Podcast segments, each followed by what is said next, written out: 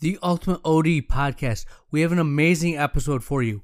We have principles to customer service. Listen to this. It will change your staff's life. It will change your life. Hopefully, it changes your mindset. We have a little office talk.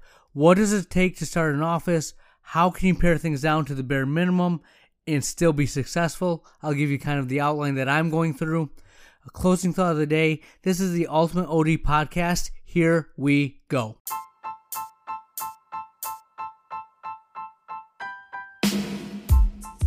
Welcome to Optometry, the Ultimate OD podcast, building better doctors one episode at a time. Here's your host, optometrist, and practice owner, Dr. Nick Lilly. All right, my friends, this is the Ultimate OD podcast. Thank you for coming on this journey with us. If you like what you hear, whatever you're listening on, Apple, Spotify, whatever it is, like us, give us a five star review. We appreciate it. It helps us grow.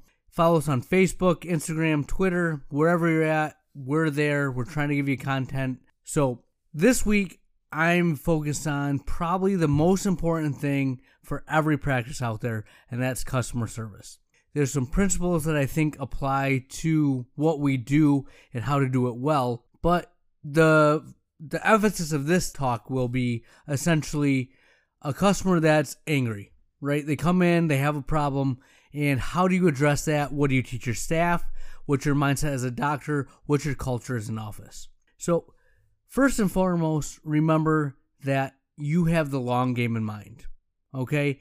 The key to being successful is having patients come in. And not only patients come in, but repeat patients. You want to see them for years upon years upon years. You want to see their kids and their kids till you're done practicing, right? How do you do this? You keep them happy, you provide amazing care. There's going to be a hiccup. It happens along the way. How you deal with the problem is going to dictate whether they come back or not. Okay? So know you're going to make a mistake. Your staff's going to make a mistake. Something's going to happen. How do you deal with it? Things to remember. When something happens, the patient, the person coming in, is emotional. All right? When they're emotional, they're not rational. So any rational person can be reasoned with, not an emotional person. You know this from your personal life, you know this from yourself. When you're emotional, you just want the world to burn. You want people to hear what you have to say and you want it fixed now, even if you might be wrong. Okay? So know that. They want to be heard. They're not reasoning well. How do you deal with this? They probably are entering thinking that you're going to push back. There's going to be a fight. So they have guns blazing. They're coming in ready to go. What do you do? The first thing you need to consider is your attitude. And if you look at your office perspective, what is your culture? Okay. Some offices' culture is to be welcoming, to reason with them, or to listen, to help them out. Some people are bottom line, you never give up the fight. We did this right. Don't let them push you around. Okay. What's your culture? If you're the doctor, if you're the owner, you're going to set the tone, you're going to set the culture. People will fall in line to what you believe is right. Okay? So, my best recommendation is you are there to help. You're there to give them a solution. Realize that if they're coming in complaining, they have a belief somewhere in all that craziness, all that emotion, that you have the ability to fix their problem. If they did not think you could fix the problem, they wouldn't be coming to you. So take a sense of pride in that. They want to talk to you. They just don't know how to do it, or they're emotional, or they had something happen through the past week. How they react isn't necessarily because of the issue at hand, but because of everything else going on, and this is the straw that broke the camel's back. So make sure you are there to help. Make sure your staff knows the most important thing is taking care of the patient, taking care of their problems. All right when you're in this, part of the attitude, part of the culture, be aware of your body language. Before we had masks, your facial expressions would be something I would talk about. Because we're wearing masks, you can't really affect that, but make sure you're there, you're welcoming, you're listening. Okay? Body language is a big thing though, so be careful not to cross your arms, not to be leaning one side to the other, hands on hips. Just be there, welcoming, listening to what they have to say. Okay? That's the next thing. Listen. The worst thing that you can do even if you're fixing the problem, you're taking care of them, as they come in, they say it, and you cut them off and you just give them a solution. Even if it's what they want, have you ever had that happen where you start to complain, they cut you off, they give you what you want, and then you leave and you don't feel satisfied? You feel it like you weren't heard, even though they just, like, they just gave that to patronize me. They wanted to get me out of there and just get me out of their hair. Yeah, I got what I wanted, but they didn't hear me. It doesn't sound rational, right? You fix the problem when your problem was fixed, but when you're in that emotional state, you want to be heard. You want them to know that something they did or something that's going on just doesn't cut it and you are unhappy. So sit there, listen to what they have to say. Don't be too quick to offer solutions.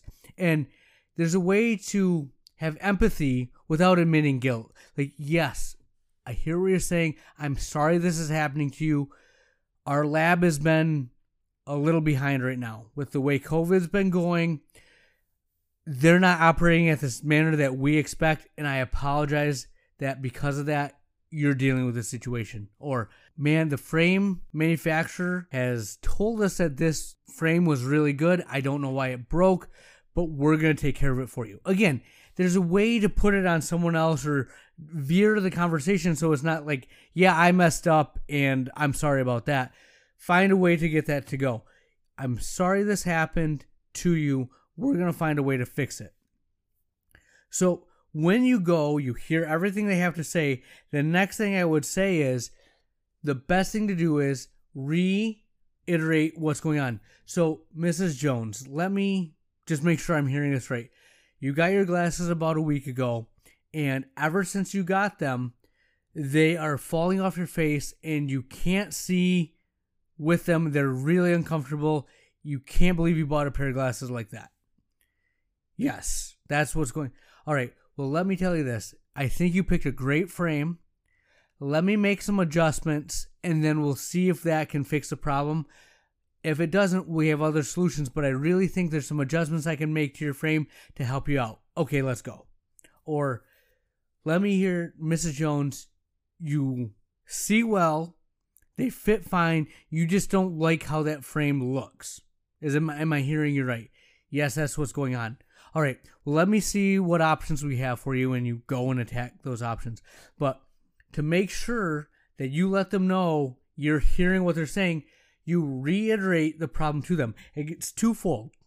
One, you let them know that you're listening, and two, if you heard it wrong or if you're saying something that isn't really the the pain point, they'll correct you and they'll show you. It just gets you on the same page and makes them more receptive to help. And then the last thing I will say to you is do whatever you have to do to make the problem right. All right? This is about winning the war, not winning the battle. And I think that's the worst the the biggest problem that your staff has that you have is you did everything right. There's nothing in this situation that you did wrong and they're being unreasonable. There's no way you should have to pay for that. That's true if you look at it, but if you win that battle and they never come back to your office again, are you better off? Ask yourself that. Bring that up to your staff. Because if you get them to see the big picture that them maybe making that change or winning this one battle, but they come back year after year after year, you're better off for it. That allows you to be more successful in the long run. Okay? So have that big picture view. And realize when I'm talking about this, if they're being rude, if they're swearing, using profanity, just outright not courteous, not professional, you don't have to put up with that. That's a different different scenario that I'm talking about, right? But if they're handling it professionally, if they just are frustrated and are looking for answers, this is where you set yourself apart and take care of your patients. I know it sounds simple, I know it's easy, but you need to take a step back and make sure that you're training these things with your staff, with you, and you have that mindset and carry it out in everything that you do. Simple thing that goes a long way. We'll have more for you next week.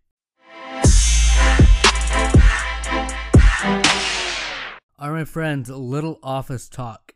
As you know, I have made the decision to start another office, and that's been amazing. So, this office talk is kind of like a cold start. What happens when you go through this process is you start to think about everything that you want in your practice. So if you're thinking about starting an office or you have an office that you just opened, you know what I'm talking about. You'll go through, you'll put every room in there, and you want this piece of equipment, this piece of equipment, you want it set up this way, this many frames, and then you do the budget. And it's a little bit higher than you thought. It's a lot. And if you're starting cold, the thing you got to realize is you don't have the patient demand, the number of patients to get you the return on investment. You buy that OCT and you have no patients in your office, it's not going to pay for itself in the next year and a half, right? So don't listen to the sales rep and saying, well, if you see this many patients, it's going to pay for itself in no time, right? You have to have a different mindset. So it makes you really take a step back and look at the minimum pieces of equipment that you need. And from my standpoint, what I think when you first start off, I like having a auto keratometer and an NCT. It just speeds things up for your techs and you go through there. When you're looking at VA charts, I hope you have LCD screens versus projection. Um, that is more of the standard of what patients are expecting nowadays. So bare minimum those, and then obviously you have your chair, stand, slit lamp, phoropter, and go from there. Then you have your special equipment.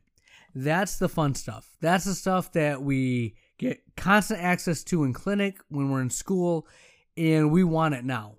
But guess what? It costs a ton.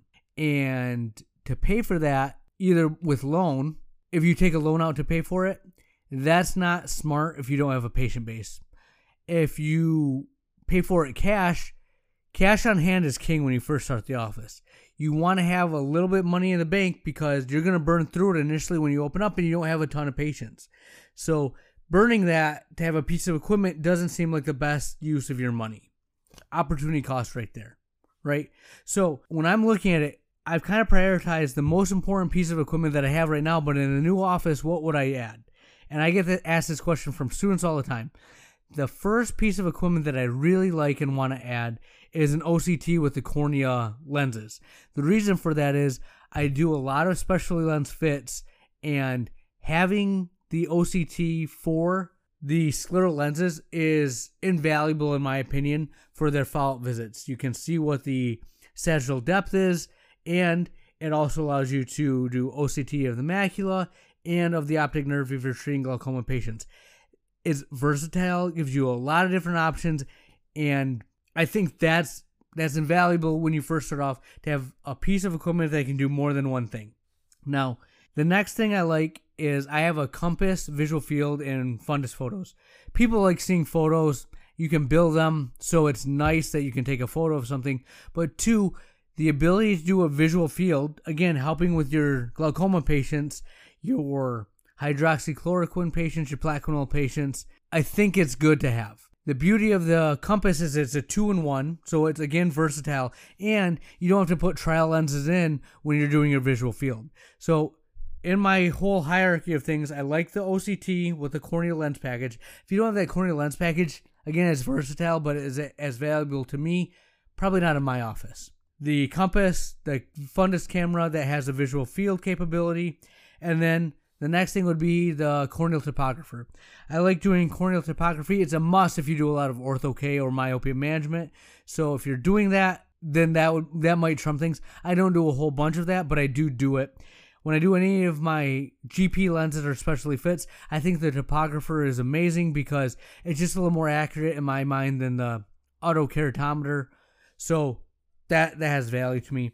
The last piece of special equipment that I have that I don't know if I'm going to add to the new office for a couple of years, depending on how many kids I see. But the um, biometer, the axial length measurement, so I can treat them for myopia management.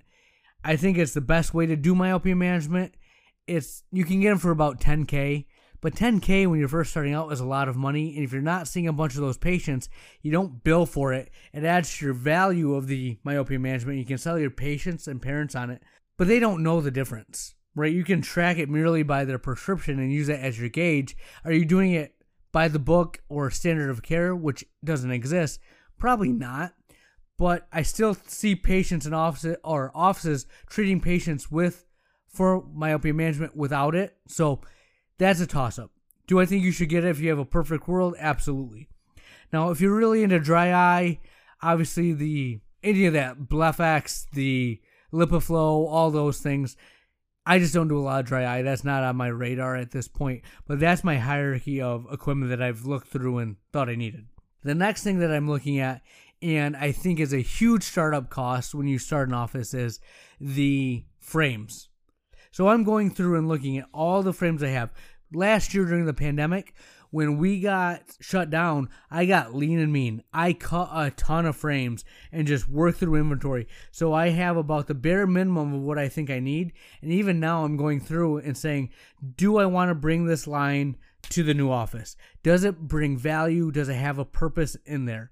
And the good thing is, as I go through, there's a handful of frames that I think I'd cut, maybe about 20 at most. Out of 500 frames in my office or 450, that I actually own that aren't on consignment, I think that's a very good percentage. So do that.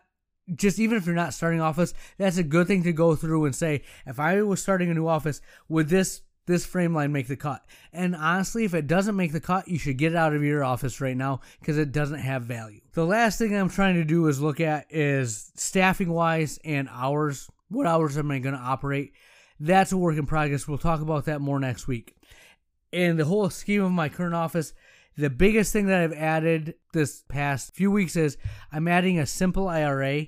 Um, one, because it will help me save more money for my retirement, but two, by having that, I kind of threw it out there to my staff and it adds a ton of value.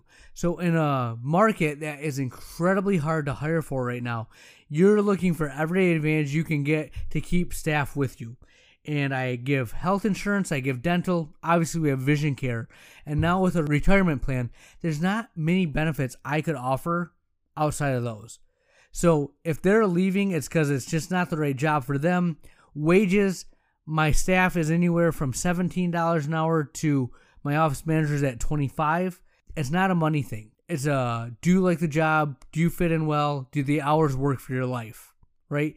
That's good to know. I'm giving all the benefits, all the perks. If they leave, there's not much I'm going to do at this point. So that's something that if you guys are building your office, if you're looking to keep staff, keep them happy, I've had a lot of success with that, at least in the early part of it. See if it works for you. See if it makes uh, financial sense. Talk to your financial advisor. See what they say. So that's a little office talk. We'll have more for you next week. where oh where did the time go? We're to the closing thought of the episode. So the book I'm reading, I talked about it I think last week. Range, author's last name Epstein. Solid book, nothing groundbreaking, but some good good anecdotes, good information in there. Something that came up, and this is taught in all MBA programs, business school. It's called Carter Racing. And essentially, it's a racing team that has to decide whether they race or they don't race. And they give a bunch of data points and essentially say that the engine has failed X amount of times in these conditions and it's done well X amount of times in these conditions. But it doesn't give the whole, all the data points in there. It just gives a few scattered amounts. And then essentially there's a final race of the season and they have to decide do we race or not race? there's a chance that the engine could fail. If the engine fails, you're going to lose your sponsorships. You might be done. You might be out. But if you race and you win, you finish in the top five, you're set. You're going to go places that you, doors will open that never had the possibility. And business students will debate it, they'll go over it and see where they come up. Well, moral of the story is when you get into it is there's a bunch of data points that tell when the engine failed, but it's incomplete data. Every student wants to know all the data of the information, but they're like, oh, we didn't get it, so we'll just kind of work off what we have. The professor asks them, you know, when they go in and discuss, did you race or did you not race? And then why did you make your decision? And they come out and say it, and then he asks, is there anything that could have made this easier? And a lot of, almost to a T, every student will say, I wish we had these data points. And he would point out and say, when I gave you this assignment, I said four times, four different times, if you need any more information, you need to reach out to me and I'll give it to you, right? At least reach out and do it. and they kind of said, "Oh man, I didn't, we didn't, we didn't do it." They just didn't do it because they only had the information at hand, and that's what they operated off of. Well, the crazy thing about that is when you look at what that Carter racing was, 90% of people will decide to race. And when you got the full data, you realize, given the conditions and the circumstances that they gave, they were not going to succeed. Everything pointed to that was going to fail.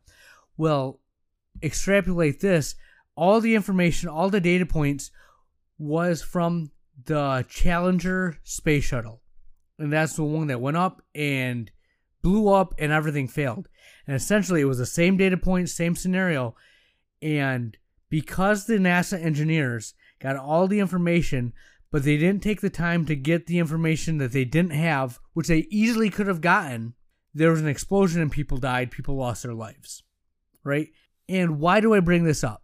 And it's that with what we do in life, whether it's our personal life, our offices, our kids, parenting, etc., we take the information at hand and rather than take the time, effort, and energy to get the missing information, we just make the best decision possible with what's in front of us.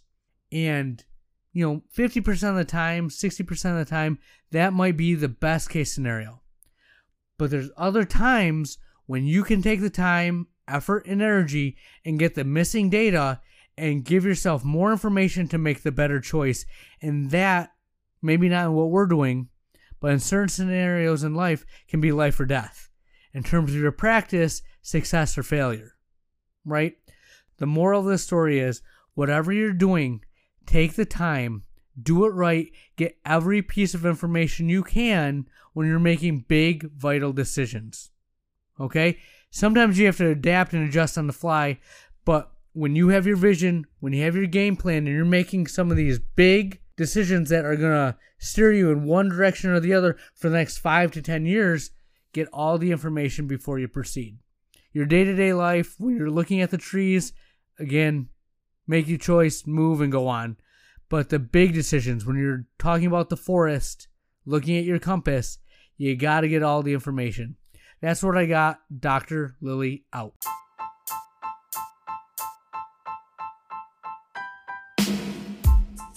We want to thank you for listening to today's episode and hope that you found a pearl to apply to your practice. We believe as a community there is much wisdom to be shared, so if you have questions, suggestions, or requests, we want to know. Feel free to reach out to us via social media and leave a comment or email us at theultimateodpodcast at gmail.com so we can make this podcast even better for you. Be sure to subscribe, rate, and review, and we'll catch you again next week.